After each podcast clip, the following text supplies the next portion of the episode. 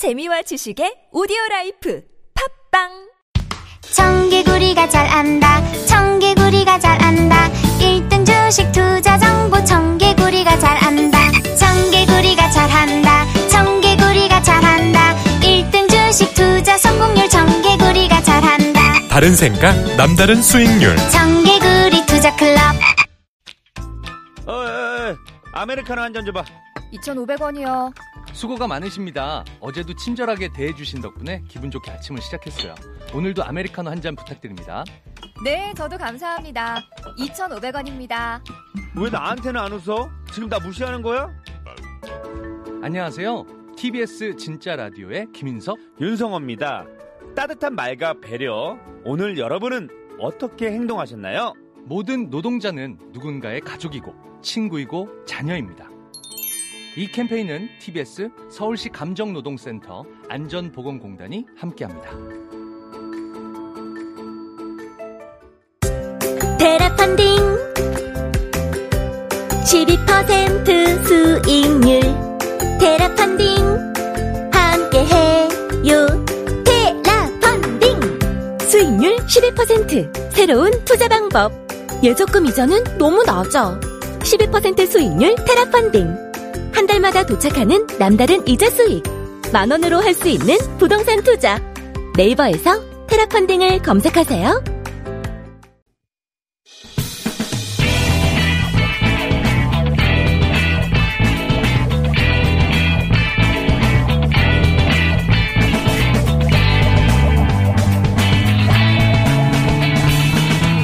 김어준의 뉴스 공장.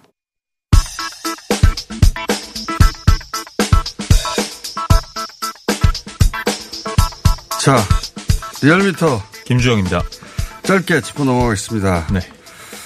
어, 대통령 시절, 정당 시절, 그리고 대북 전당 금지법 저희가 짚어보겠습니다. 대통령 지지율 좀 하락했네요. 예. 예. 6월 2주차 주중 동향입니다. 문재인 대통령 지지율이 긍정 평가가 전 주간 집계 대비 1.6%포인트 하락한 57.5%가 났습니다. 네. 부정 평가는 1.7%포인트 상승한 37.6%인데요. 3주 연속 내림세를 보였습니다. 60% 약간 아래 50% 후반을 밑돌고 예. 있고 격차는 그 19.9%포인트를 보이고 있습니다. 자, 어, 이 지난 주말 이후의 하락 국면은 어, 아무래도 남북 네. 긴장 긴장감 국면. 구조 예. 때문에 보수층의 결집이 두드러졌고 그러니까 보니까 어, 진보층이나 중도층은 크게 움직임이 없는데 보수층이 결집을 했네요. 네네 예. 그렇습니다. 보수층을 움직이는 이슈 인거 분명한 거죠. 네네. 예. 그다음에 그 대통령 지지율 속에 포함됐던 어, 보수층 중 일부가 빠져나갔고, 네. 예, 중도층은 뭐 거의 중도층은 거의 뭐 움직임이 없어. 0.2% 정도 움직인 네네. 것 같은데, 실제 이 이슈가 그러니까 그 보수 강한 보수 성향을 가진 분들을 결집시키는 효과를 내서 통합당도 올려 올라갔죠. 네, 통합당이 그 보수층에서는 5.9%나 오르는 그런 음. 효과가 있었고 전체적으로는 그 민주당은 민주당부터 말, 말씀드리겠습니다. 0.3% 포인트 하락한 41.3%입니다. 네. 4주 연속 내림세를 보이고 있는데요. 어, 경기 인천 뭐 30대 자영업자에서는 상승했는데 호남에서 좀 많이 빠졌습니다. 11.2% 포인트 빠졌고 통합당은 아까 말씀하셨듯이 어, 보수층이 결집을 해서 1.2% 포인트 상승한 28.7%가 났습니다. 3주 연속 상승하고 있고 총선 이후 최고치를 보이고 음. 있습니다. 결국 거의 양당 체제에 가깝기 네네. 때문에 민주당, 통합당 한 4대 3 정도 구도가 네. 어, 뭐 큰 틀에서는 유지될 것 같고 대통령은 총선 직후부터 계속 얘기해왔던 60초 50 후반 박스권 내에 여전히 있는 상황이고 큰 틀에서 그게 크게 변화는 네, 없는데 다른 뭐 그 정례 조사를 하는 기관들도 예, 이런 성, 영향, 성향을 보이고 있는 예. 큰 틀에서는 네. 변화가 없는데 약보합세 네. 대통령 기준 약보합세 정도 있고 50% 중후반, 50% 후반, 60% 초반 이렇게 네. 박스권으로 네, 보아가고. 있습니다. 네. 이 북한 이슈는 지금 현재까지는 어, 중도층은 큰 변화가 없지만 보수층은 결집하는 이슈다. 이걸 네. 확인할 수 그리고 있습니다. 아까 그 핵심 인형 결집도 민주당의 진보층과 보수층 중에 진보층이 항상 5%에서 10% 앞섰거든. 네. 네. 이번 같은 경우는 보수층이 한 0.2%포인트 앞서는 음. 그런 결과도 눈여겨봐야 할 상황. 역시 이 남북 관계 문제가 있을 때 보수 네. 결집하고 그게 어 오랜 세월 확인됐으니까 보수층도 남북 이슈가 나오면 항상 강성으로 나오는 거죠. 예. 네, 열린민주당 0.6%포인트 상승한 5.9%, 정의당 1.5%포인트 상승한 5.5%, 국민의당 0.5%포인트 하락한 3.6%, 기타 정당 0.1%포인트 상승한 2.8%, 무당층 1.2%포인트 하락한 12.1%. 이번 주중조사는 TBS 의뢰로 리얼미터가 6월 8일부터 10일까지 4월 동안 전국 18세 이상 유권자 1,502명의 응답을 완료했고 유무선 전화면접 자동답 혼용 방식을 실시했고 표본 오차는 95% 신뢰 수준의 플러스 마이너스 2.5%포인트, 응답률은 4. 0%입니다. 자세한 사항은 중앙선거 여론조사심의위원회 홈페이지와 유튜브 채널 리얼미터 TV에서 확인하실 수 있습니다. 자, 그래서 대북 전단 금지법이 이제 발의될 네. 어, 발의되고 통과 여부는 뭐 6월 중에 결정되겠죠. 네. 발의될 상황인데 찬반을 물었습니다. 이거 굉장히 갈릴 것 같은데 갈리긴 분명하게 갈렸습니다. 찬성이 그 절반 이상 네. 50% 정도 나왔고 반대가 반대가 41%. 41%. 네. 그러니까 우리 이념 지형이 이 정도 된다고 보면 되는 것 같아요. 네. 현재. 이제 눈에 띄는 대목은 충청권은 창성의 응답이 더 많아요. 예, 예. 청- 충청권은 지난 총선부터 수도권 여론하고 동조 네네네. 현상이 있다. 네네. 충청권이 미국의 그 스윙보트처럼 네. 어, 여기서 대부분 반반으로 갈려왔는데 충청권이 수도권과 동조 현상이 있고 반면에 이것도 재밌습니다. PK는 반대 응답이 더 높아요. 네네. PK. 네. 저희 재밌다고 보는 게 휴전선에서 가장 먼 곳 아닙니까? 휴전선에서 가장 먼 곳이라 네. 상대적으로 안전하다고 생각하는 것 같아요. 그러다 보니까 그거 뭐 전단점 날리는 게 뭐가 그렇게 큰 피해라고 생각하시는 경향이 있는 게 아닐까? 네. 이렇게 생각합니다. 음, PK는 반대 응답이 많고 충청은 찬성 응답이 많습니다. 그 뭐 세대별로는 3, 4, 50대는 찬성이 많았고 60대에서는 38대 48 뭐 이런 네. 결과가 나왔습니다. 그리고 20대 보수 얘기 많이 하는데 20대도 팽팽한 예. 게 찬반이 갈립니다. 20대는 보수적인 성향보다는 다양성이 많은 그런 세대. 그러니까 우리가 흔히 이제 이념으로 딱 갈릴 것 같은데 그렇지 않고 네네. 예, 20대는 이슈별로 네. 어, 어 이거 진보적인 결론이 나기도 하고 보수적인 결론이. 나고 왔다 갔다 하는 상황이고 전체적으로는 5대 4 정도 됩니다. 예, 찬성이 더 현재. 높은 예. 그런 결과가 나왔습니다. 자 오늘 여기까지 하겠습니다. 이열미터의 김종희였습니다. 감사합니다.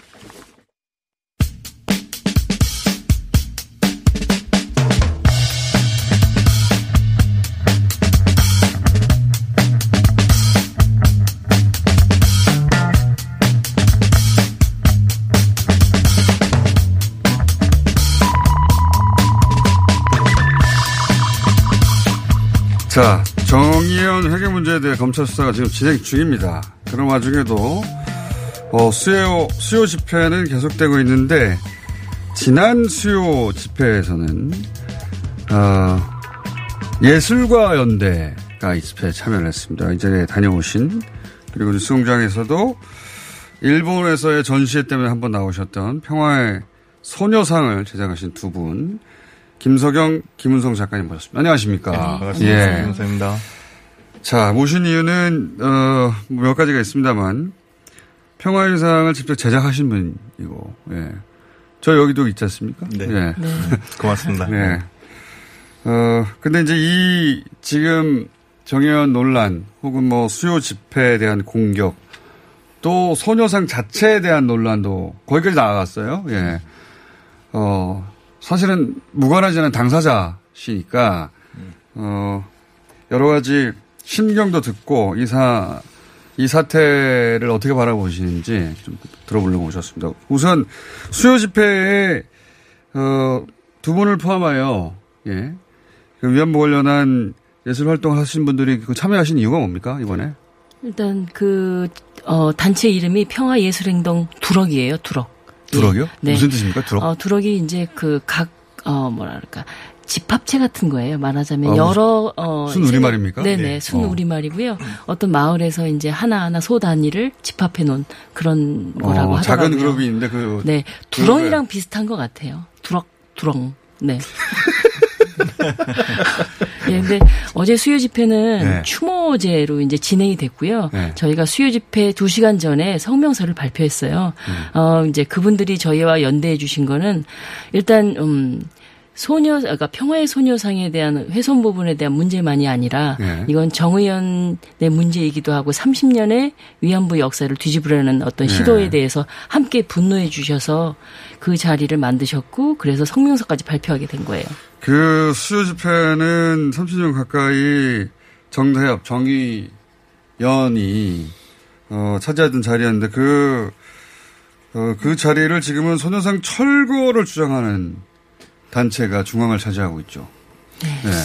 중앙을 차지한 건 아니고 양옆 쪽에서 네. 이제 계속 방해 집회를 하고 방해는 오래 하는데 최근에는 점점 중앙으로 이렇게 어 24일 날 24일 날. 24일 날은 이제 그 단체들이 수요 집회를 소녀상 옆에서 하게 돼 있습니다. 그렇군요. 아, 그, 그날부터. 네네 네.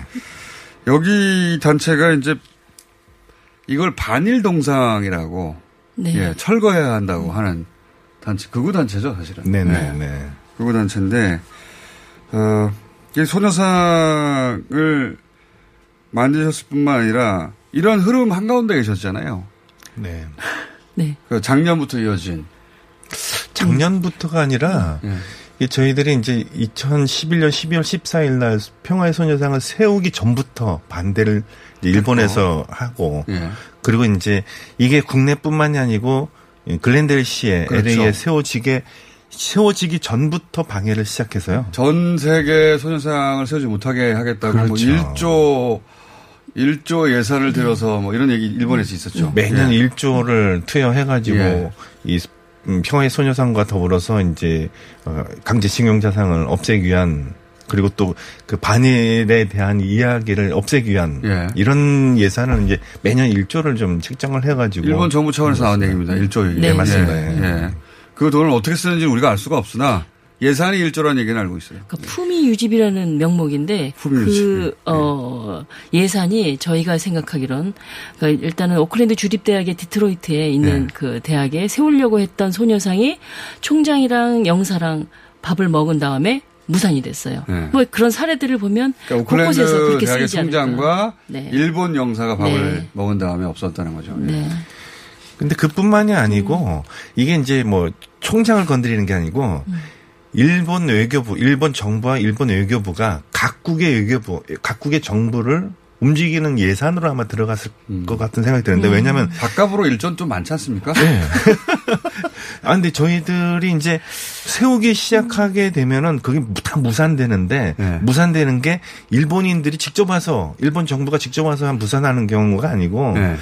그 시, 그 주, 뭐, 그런, 그 현지에 네. 그렇죠. 관계자가 와가지고 못하게 그렇죠. 원래는 얘기가 잘 되다가 예, 맞습니다. 어느 순간 일본 외교 당국과 미팅을 하고 와서 안 되겠다고 입장을 바꾸는 경우가 계속 발생하는 거 아닙니까? 그죠? 네, 그렇죠. 네. 그런 전- 사례가 계속 많습니다. 예. 전시 중에도 뭐 저기 영사가 찾아와서 전시에 대한 문제 제기를 하지 않나. 그러니까 독일을 사례인데요. 네. 독일에서 어 도르트문트에서 전시를 했었는데 전시를 3일밖에 안 해서 네. 어 다행히 이제 중간에 막지는 못했지만 전시 끝나자마자 이제 항의를 했다고 하더라고요. 그러니까 그렇게 전시까지도 막고 이제 뭐 아이치 트리엔날레도 마찬가지였고요. 그러니까 이 소녀상이 전 세계에 전시되는 자체를 일본 그 아베 정부에서는 절대 용납할 수 없다. 그렇죠. 네. 근데 거기에 그 의지만 있는 게 아니라 예산도 충분히 책정해서 그런 일이 벌어지지 않도록 뭐이 조그만 전시인데도 일일이 다 찾아가지고 다 막더라고요.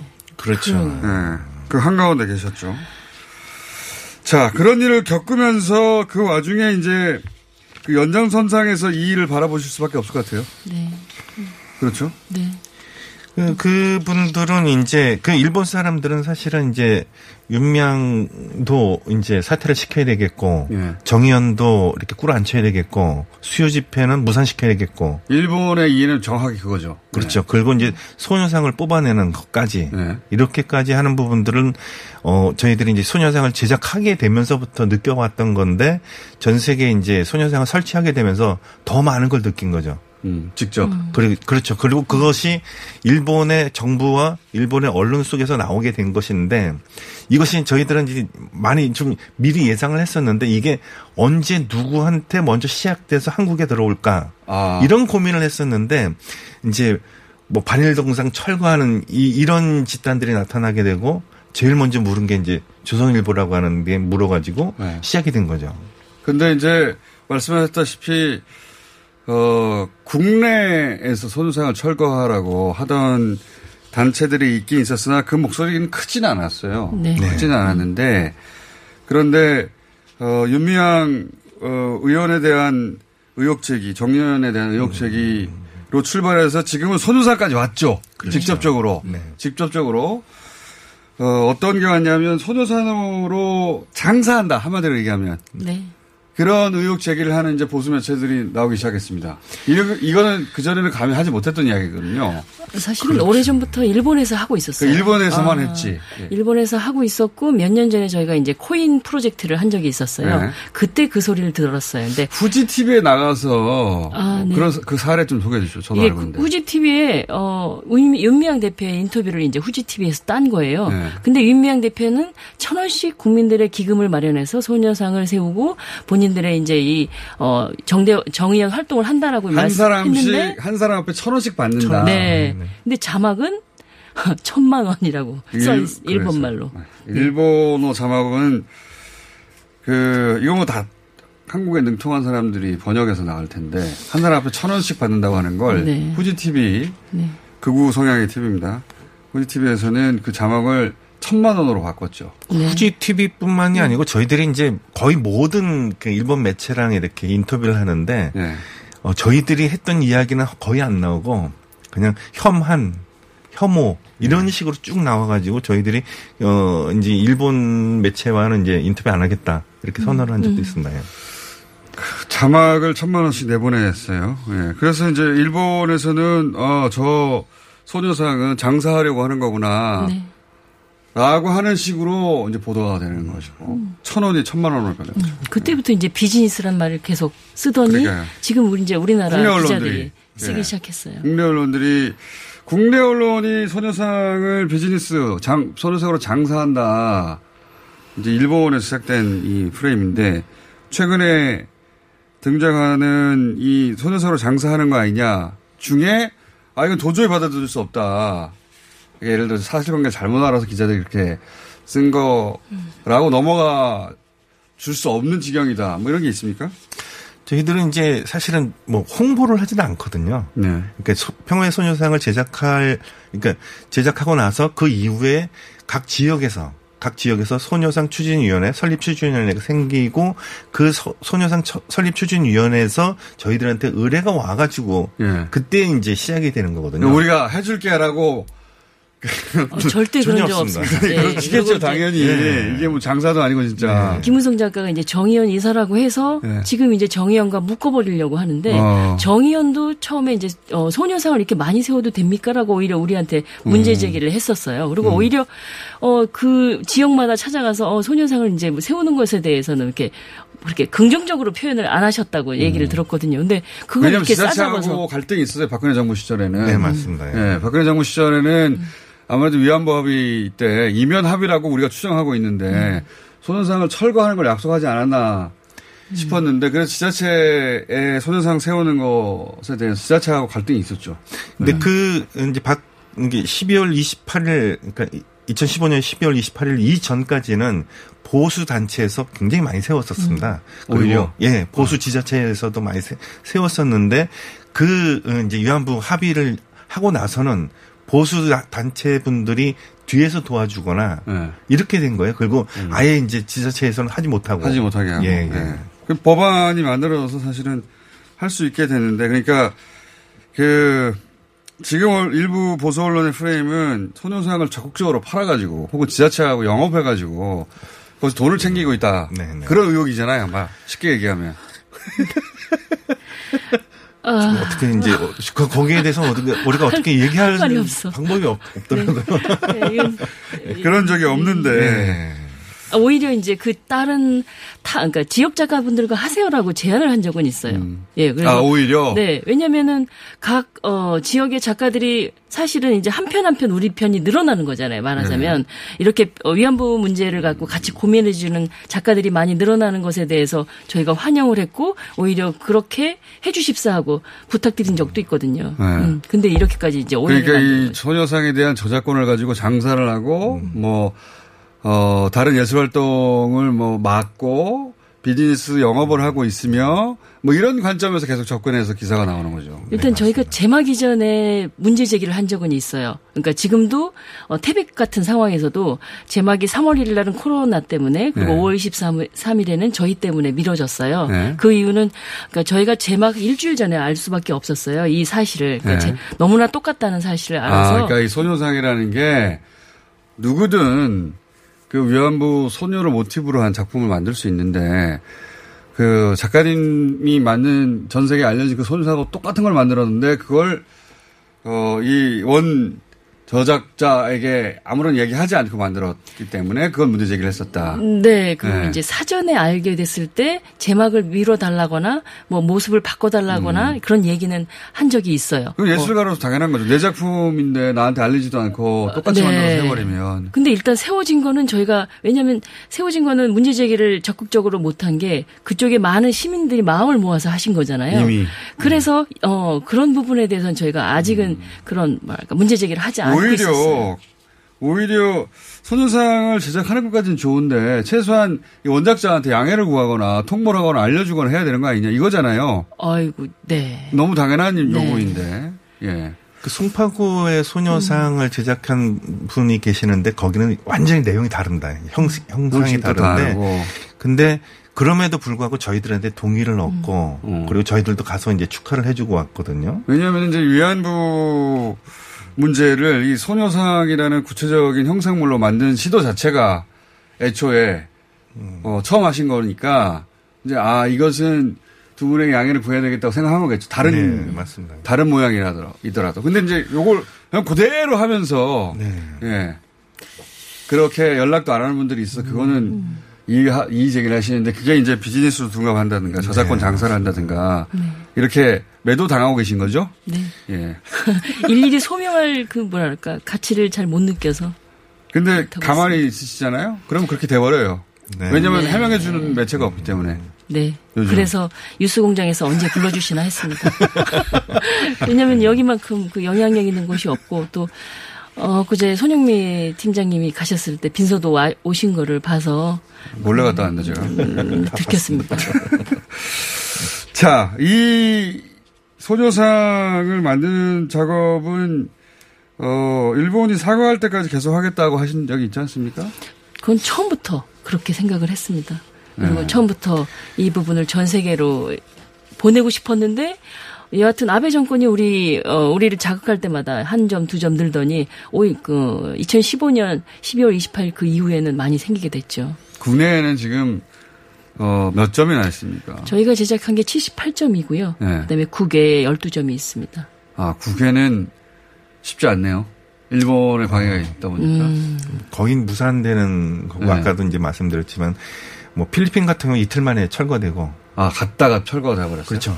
이틀 만에 철거되고 그다음에 이제 있는 것 자체도 소송이 걸리고 아, 예. 그리고 어 설치된 상태에서 그 옆에 이제 비문이 있거든요. 네. 취지문 이런 것들을 이제 철거해 달라고 일본에서 해 아, 가지고 비문을. 예. 그러니까 비문을 떼버리면 누군 뭔지 모르니까. 그렇죠. 독일, 소녀상이나- 독일의 경우에요. 예. 아, 소녀상이라고 하는 구조물을 철거 못하겠으면 비문을 빼버려서 뭐가 뭔지 모르게 해달라. 네. 라고 하는 일본의 요청을 그쪽에서 받아들인 거군요, 말하자면. 그렇죠. 그걸 꾸준하게 일본은 꾸준하게 하고 있습니다. 그러니까 어 스- 이제 어 이게 어, 이제 설립되기 전부터 어 방해를 하고 나서 설립되고 나서는 소송을 걸고 그리고 소송이 지게 되면은 그다음에는 그 어, 주체자들을 일본으로 초청을 해가지고 예, 로비를 합니다. 어. 꾸준하게 지금 현재까지도 일조가 매년 있으니까요. 그렇죠. 아니 그건 매년 일조가 있으니까 그런 거예요. 매년 일조가 예. 있으니까 예 산을 써야 되잖아요. 예. 근데 그런 그렇게 로비를 당하는 분들이 저희한테 와가지고 아, 얘기를. 해줘요. 예, 말씀하셔가지고 그 중에서 초대는 거절할 수 없지만 예. 이 만든 어, 정신은 동의한다고 생각하시는 분들이 와가지고 내가 이런 일을 겪어서 얘기해 주셔서 알게 된 거군요, 이게. 그렇게 해서 말씀하시는 게 뭐냐면 일본은 너무 꾸준하게 하는데 한국 사람들은 여기에 대해서 좀 그런 반응이 없으니까 응원의 메시지라도 좀 달라. 아. 이렇게 그 시장과 시의원들이 말씀하고 계십니다. 그 한국의 외교와 그 일본의 외교가 완전히 다른 것 같아요. 그래서 한국의 어, 그 해외에 계신 시민운동 하시는 분들이 우리의 정부의 지원이 좀 있었으면 좋겠는데 이렇게 말하자면 뭐 돈이나 이런 거 아니더라도 그냥 뭐랄까 따뜻한 말 한마디도 있으면 좋겠는데 그런 것들이 없고 어 그런 것들이 이렇게 방해받을 때 아무런 힘이 되어주지 않는 거예요. 그래서 시민운동 단체들이 각자의 돈을 기부해서 그분들을 한국에 초대하기도 하고 하거든요. 우리는 시민단체가 일을 하고 일본에서는 네. 정부 그래서 예산이 이- 다르고요. 비행기의 좌석이 다르고요. 막 그런 것들이 있다 보니까 이런 아, 부분들에 비행기 대한 초대할 때도 비행기 좌석이다. 네. 시민단체가 초대하면 아무래도 이코노미석이겠죠. 네. 예. 일본에서 하면 VIP석으로 갑니다. 예. 어.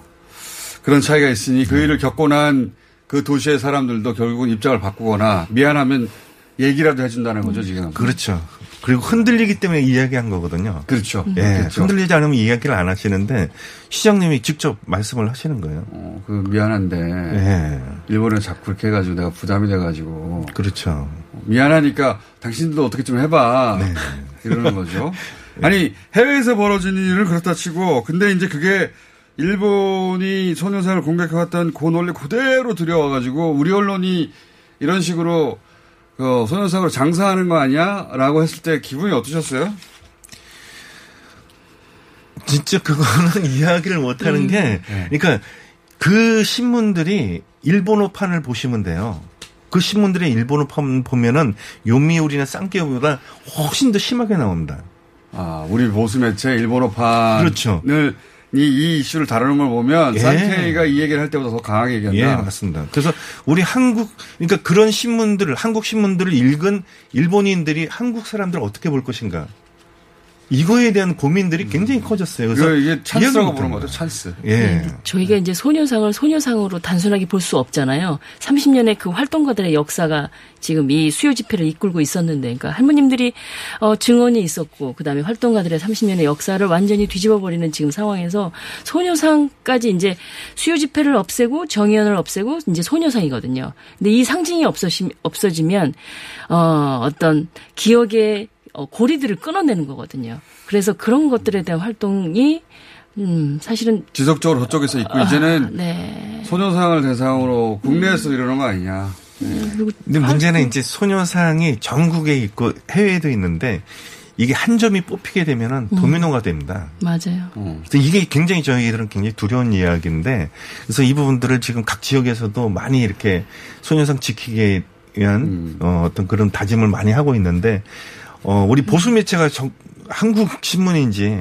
어, 일본 신문인지 모르는 상태에서 이렇게 공격을 하다 보니까 이 부분들은 정말 좀 심각하게 좀 그리고 저희. 두 부부한테만 좀 공격을 하는 게 아니라 저희 어, 소녀상을 세운 시민 단체들이 지금 공격을 받고 있고요. 그러니까 뭐 어, 곽상도 의원하고 김병옥 의원이 거기에 대해 지자체에 대해서 소녀상을 어떻게 세웠으며 뭐 이런 것들을 꼬치꼬치 이제 문서를 제출해 달라고 이제 문서가 갔나 봐요. 음. 그리고 또한 학생들한테 전화를 언론인들이 해서 학생들을 네. 어떤 그러니까 왜냐면 학생들이 작은 소녀상 세우기 프로젝트를 하는 학생들이 있어요. 아, 아. 그런 학생들에게 전화를 해서 얼마 주고 했니? 누구에게 했니? 어, 돈 이런 식으로 누구한테 받았어? 혹은 얼마 벌었어? 뭐 이런 네. 식의 접근은 그런 식으로 어, 공격을 위축되죠 또- 학생들은. 그래서 너무 지금 많이 속이 야. 상합니다. 이 학생들의 정말 정의로운 의지마저도 다 꺾어 버리려고 하는 이 하, 언론들이 예. 그래서 제가 아까 말씀드린 그 원래 수요 집회를 하던 평화의 소녀상 앞에서 보수단체가 6월 24일부터 신고를 해가지고 그 자리를 차지했다. 그 얘기를 제가 드린 거였는데, 어, 그러니까 이게 전방위로 벌어진 일이에요, 지금. 네. 네. 지금 이거를 찬스라고 보는 것 같아요, 저쪽. 일본의 극우뿐만 아니라, 어, 일본의 극우하고 주파수가 같은 국내 보수도 어, 같이 콜라보가 일어나는 중이고 그 중에 이제는 소녀상에 대한 공격까지 왔다. 맞습니다. 예, 이- 결국은 그 이런 운동을 하던 분들이 위선자다. 그리고 소녀상을 하던 사람들은 장사꾼이다. 뭐 이렇게 프레임을 잡아가지고 가치를 격화시키고 뭐 그런 거 아니겠습니까? 예. 저희가 뉴스공장에서 꾸준히 지켜보겠습니다. 그때 네. 필요할 때마다 고맙습니다. 오시기로 하겠습니다. 네. 오늘 고맙습니다. 여기까지 하겠습니다. 네. 고맙습니다. 자, 평화상, 편의 선호상을 제작한 두 분, 김석영, 김은성 작가님이었습니다. 감사합니다. 네, 고맙습니다. 키도 자세도 한창 성장기인 우리 아이. 허리 펴고, 어깨 펴고, 고개 들어야지. 지금 자세가 평생 자세가 될지도 모르는데 계속 따라다니면서 잔소리만 하실 건가요? 그래서 아이에게 필요한 건 바디로직 탱크탑 주니어. 입으면 끝! 곧게 편하게. 우리 아이 자세를 바로 잡아주세요. 바디로직 탱크탑 주니어.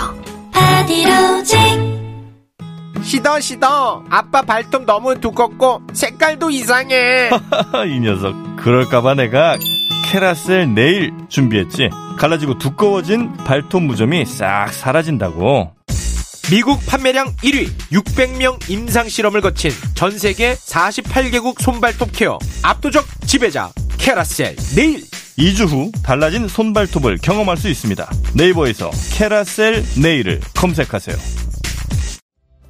안녕하세요. 치과의사 고광욱입니다. 태아가 자랄 때 가장 먼저 생기는 기관이 어디일까요? 바로 입입니다. 먹는다는 것은 삶의 시작이자 끝인 것이죠. 100세 시대인 요즘은 치아를 100년 가까이 사용합니다. 그럼 어떻게 해야 치아를 100년 동안 건강하게 관리할 수 있을까요? 바로 올바른 칫솔질과 정기적인 스케일링입니다.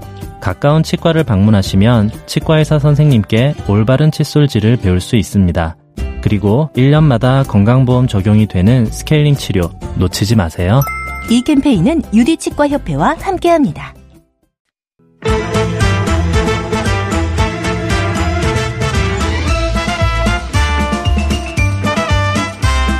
자, 어, 전 세계 주민들을 스튜디오로 모셔서 직접 그 현지 이야기를 듣는 동네 사람들. 오늘은 파키스탄과 러시아에 오신 두 분을 모셨습니다. 러시아는 저희 몇분 모셨습니다, 이미. 일리아 벨라코프. 안녕하십니까? 네, 예. 안녕하십니까. 이미 한국 국적자입니다, 사실은. 그리고 파키스탄에서 오늘 처음 오셨는데, 자히드 후세인. 안녕하십니까? 네, 안녕하세요. 반갑습니다. 그 유명한 후세인. 그 말을 많이 들었습니다. 한국에서. 예. 한국에 오신 지는 얼마나 되셨어요? 저는 12년 됐습니다. 아, 오래되셨고. 예, 예. 자, 어, 두 분을 모신 이유는 아시아 대륙에서, 예. 확진자, 물론 뭐 코로나 얘기만 하- 할건 아닌데, 확진자가 안 줄어드네?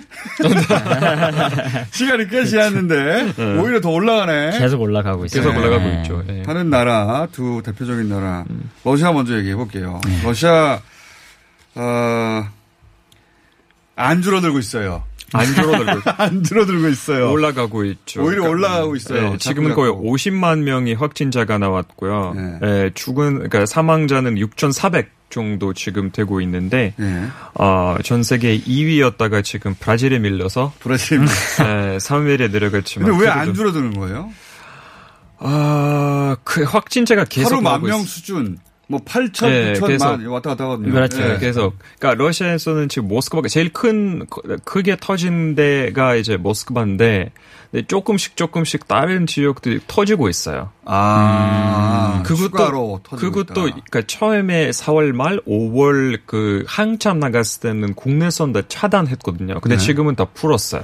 아, 그러니까 이런 거예요. 그러니까 초반에 확 조여가지고 네. 조금 음. 줄어들 듯 하다가 이제 다시 어느 정도의 조금씩 조금씩 불기한 시점에서는 사람들이 뭐더 유행하기 시작했고 뭐 이동이 많아졌으니까. 아, 그러니까 우리 상황하고 막- 그러니까 숫자의 규모는 차이가 있지만 그렇죠. 우리도 이제 상황은 아마 대부분 다 그럴 거예요. 뭐 한국도 그러니까. 마찬가지고. 음, 네. 그러니까 거의 비슷한 것 예. 같아요. 경제 문제 때문에 계속 묶어둘 수는 없으니까 조금 푸니까 다시 확 올라가기 그렇죠. 예, 시작하는. 예, 예. 맞습니다. 이렇게 되면 못 잡는 거 아니에요? 이렇게 되면 못 참는 거죠. 그것보다 또 심한 게 이제는 아예 아 그저께 날짜로 모스크바의 시장인 소비아닌 시장님이 이제 아예 봉쇄 조치를 다 폐지한다고 발표를 아예? 했어요. 아예 음, 다 어, 아무런 제한이 없는 거예요. 아무런 제한이 그러니까 어, 다음 주부터는 아무런 제한이 모든 아니, 것들이 카페들이 이제 여름 베란다나 이런 것들을 운영할 수 있게 하고 사람들이 이제 통행증 안 받아 안 받아도 쉽게 돌아다닐 수 있는 그런 조치를 다 폐지하고 쉽게 돌아다니라고 어. 이제 예. 그냥 돌아다니라고. 예. 근데 숫자는 계속 8천명, 9천명. 숫자는 그렇게 계속 나오는데, 네, 지금 러시아에서 왜 그렇게 할 수밖에 없는 거죠? 언론에서도 나오는 이야기가 소비안인은 위에서 압박이 너무 강해서 지금은 러시아에서 6월 24일 어, 세계, 그러니까 2차 세계 대전 그 페레이드 행사가 예정되어 있고, 음. 그 일주일 이후면 7월 1일에 이제 국민 투표, 개헌 투표가 예정되어 있어요. 푸틴 대통령이 한 번 더 하느냐 마느냐가 네. 그. 그래서 그것 아. 때문에 이제 위에서 소비안인의 압박이 상당히 커요. 사람들이 아. 마음 좋게 투표를 해야 하는 상황에서 풀어라. 아, 그러니까 음. 개헌에 푸틴 대통령이 또 한 번 하느냐 마느냐 걸려 있죠. 그렇죠. 예, 음. 상당히 개헌을 해야지 이제 푸틴 대통령이 한 번 더 하는 거 아닙니까? 그러니까요. 네. 이미도 지금은 여- 연장됐는데 원래는 4월에 있어, 있었어야 했던 그런 국민 투표가 지금은 7월 1일로 미뤄졌잖아요. 그래서 그런데 지- 네. 이제 민심이 훌륭하면 안 되니까 코로나는 안 잡혔지만 풀어 풀어 해가지고 어쩔 수 없이 풀었다. 일단 예, 우리가 이겼다고 얘기를 하고 풀고 난 다음에 이제는 어, 아 코로나를 우리가 이겼다고 선언을 하고 숫자는 아니지만 어, 숫자는 뭐 숫자는 계속 들어가지만 풀었다. 아, 풀었다. 이겼다. 그래서 푸틴 대통령 한번 더 통령 더할 수 있도록. 그렇죠.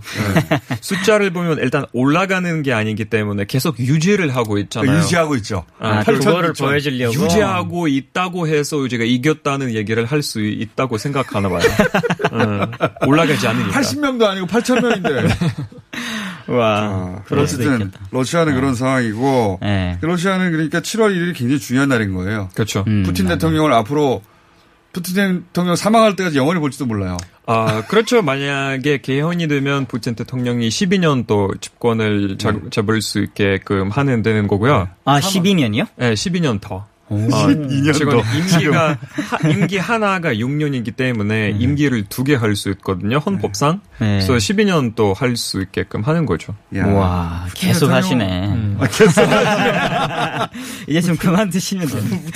그리고 만약에 그렇게 하면 다음 대선이 2014년이거든요. 그래서 만약에 그거 개헌이 되면 뭐 그건 당연히 될 거지만 아, 2036년까지 이제 2036년이면 푸틴 대통령이 몇 살이 되는 거죠? 어 80세가 넘을 거예요. 아, 요즘 기대 80세. 수명으로 보면 80세까지 할 수 있어요. 어, 그렇죠, 그렇죠. 네. 나이는 그렇게 할 수 있는데. 와, 아, 네. 푸틴 대통령은 과거 러시아 짜르보다 더 길게 하네요.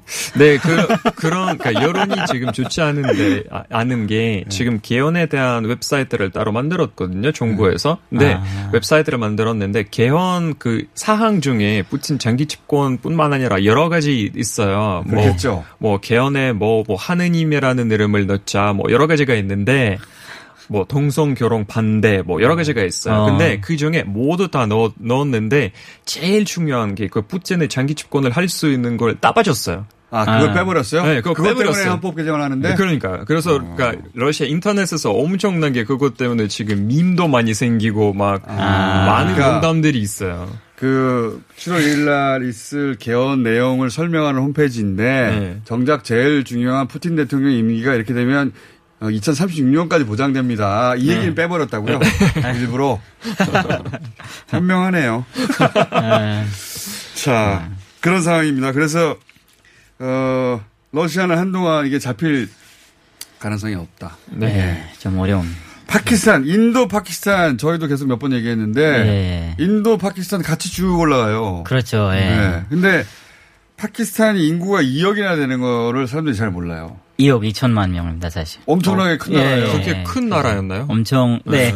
전 세계에서 다섯 번째로 제일 인구가 많은 나라. 그러니까, 네. 워낙 중국, 인도 사이에 있다 보니까, 그죠, 그죠. 느낌이 조그만 나라인데, 그러니까 인구가 지도로 봤을 때는 인도 바로 옆에 있으니까 인도보다 땅이 훨씬 작잖아요. 그렇죠. 땅은 작고. 어, 중국보다도 네. 작고. 그렇죠. 땅은 인도랑 중국보다 작은데 인구가 그렇게 많은 거 약간 사람들이 잘 모르, 몰라요. 전 이용이처럼 대국이에요, 사실. 그렇죠. 그렇죠. 네. 전 세계 다섯 번째. 근데 느낌은 전 세계 50번째로 맞아요. 작은 느낌이거든요. 네. 양쪽에 워낙 큰 땅덩어리가 있으니까. 사실 잘 사람들이 특히 한국에서는 잘 파키스탄을 아직 익숙하지 않은 나라 중에 하나. 2억 2천이라고 예, 생각 못해. 한 그렇죠. 그렇죠.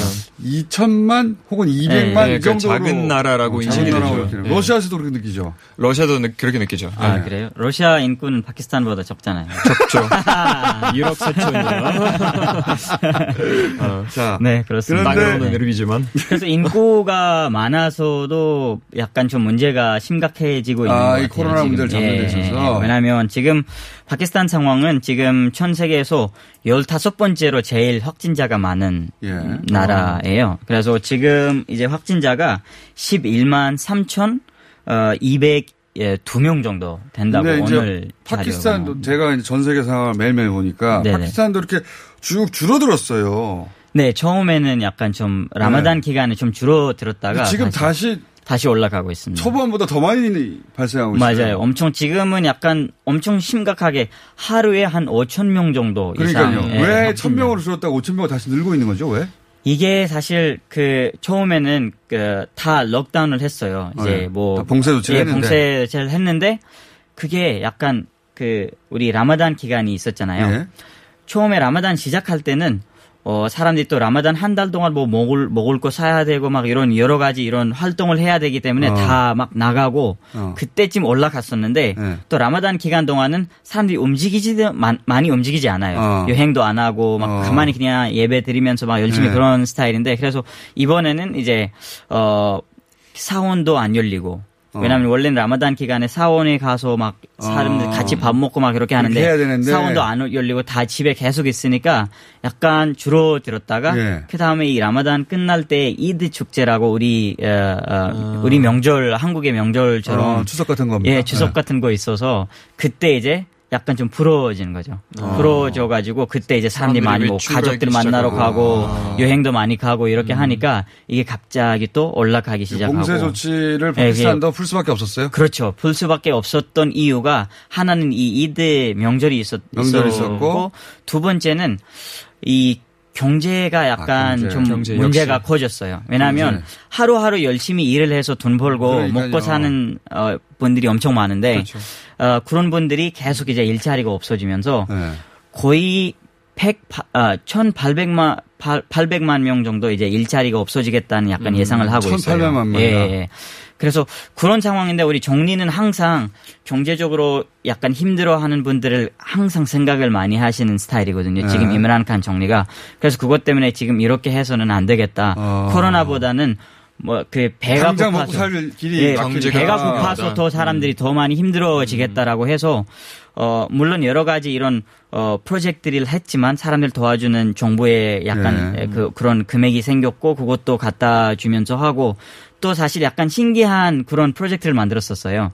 이 파키스탄이 어한 10억 10억 나무를 어 어그 심 심겠다고 10억 그루의 나무를 심는 프로젝트를 했어요? 예, 5년 동안 하겠다고 임란 칸이 정리됐을 어. 때 이런 프로젝트를 시작했었는데 왜냐하면 지금 파키스탄이 약간 어 그 우리 환경 문제도 심각해요. 어. 그래서 그것 때문에 이 나무를 심겠다고 했는데 지금 일자리가 없어진 우리 그런 노동자분들 어, 예. 있잖아요. 그런 분들을 다 정부가 나무를 심는 일을 어. 줘가지고 고향에서 예, 어떤 그래서 도용- 나무를 심고 어. 있는 공공 일자리 예, 있죠. 예, 예. 말하자면 우리 집. 예, 예. 그래서 물론 돈을 많이 어, 들이진 못하지만 그래도 네. 먹고 살 수 있는 최소한. 만큼 많은 사람들이 그런 어. 일자리를 만들어 가지고 음. 하고 있어요. 파키스탄도 그 재난 지원금 네네네. 그 정부한테 돈을 주는 것도 하기도 했고 예, 예, 그것도 했습니다. 그것도 예. 했고 예, 예. 이제 일자리를 마련해 줘야 되는데 당장 나무 심기 하고 있어. 그렇죠, 그렇죠. 예. 그것도 거기다 빨리 해가지고 예, 예, 나무 빨리 많이 심고. 있겠네요 요즘. 네네. 그래서 지금 빨, 나무가 좀 어, 빨리 빨리 예, 심어지고 있다. 심어지고 있습니다. 네. 예, 그래서 그리고 또 최근에 제가 국제뉴스 중에 예,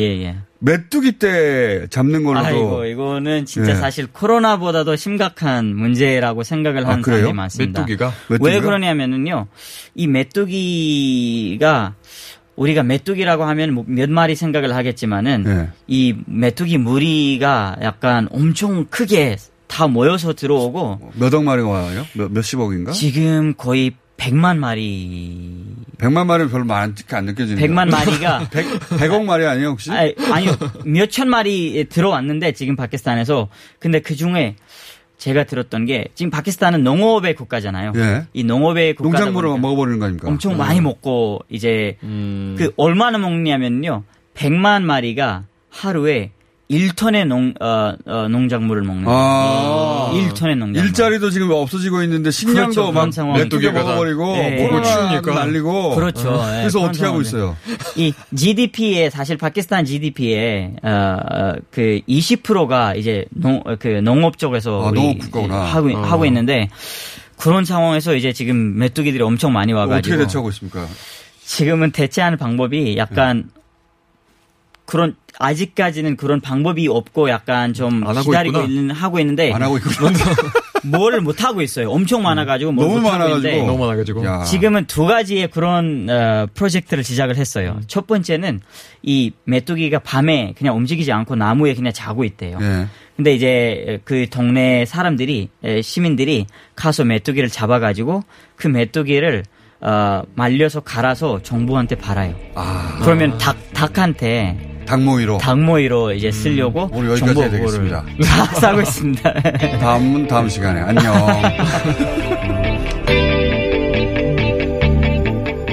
잠시 후 9시부터는 특집 대담 TBS 30년 내일을 묻다가 방송됩니다.